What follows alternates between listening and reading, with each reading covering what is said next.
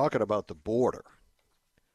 I'm sure most of you have seen this case where look at seven Venezuelans who are here on an asylum claim beating two NYPD officers while down on the ground, walking up and kicking them in the face and kicking them in the head.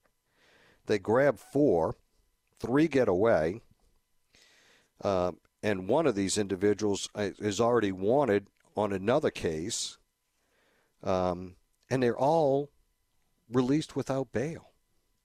The DA there doesn't even ask for bail. You think these folks are showing up for court?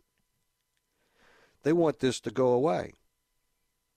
And of course, we have all these prohibitions now where immigration and others can't really do anything from from the jail and, and, start putting them into deportation. Um, you know, in the same thing, uh, one of the uh, individuals, Reveron is his name, two open cases for assault and robbery in Manhattan. This is crazy. The DA there is is a nincompoop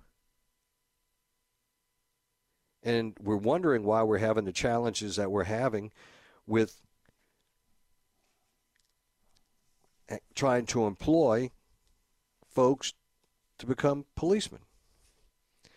Then in New York, they pass an ordinance out there that every contact made by a police officer, any interaction, they have to document the people that they are interacting with.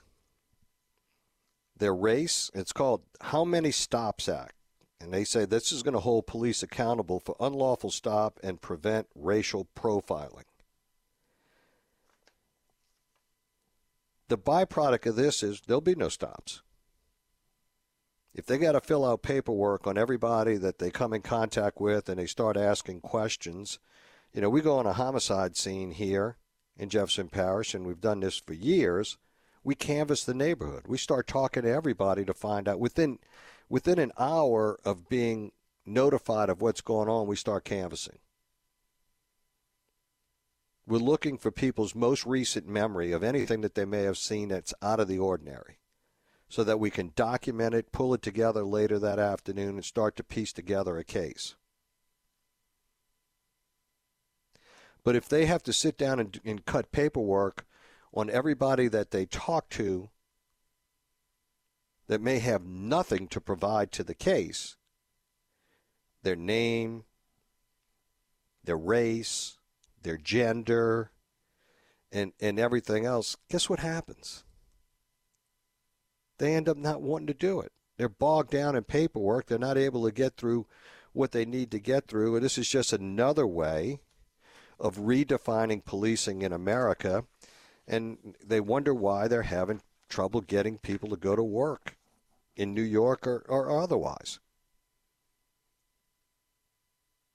In the most obvious cases, such as this one, this is an easy call, right? Shouldn't this be an easy call? Seven Venezuelans here illegally beating up two NYPD officers. What's complicated about this call? It's absolutely crazy. And this craziness will continue. It's interesting. They get the illegal immigrant privilege. I wonder what would happen if this was a citizen that did it. My best guess is bail would be set. We'll be right back.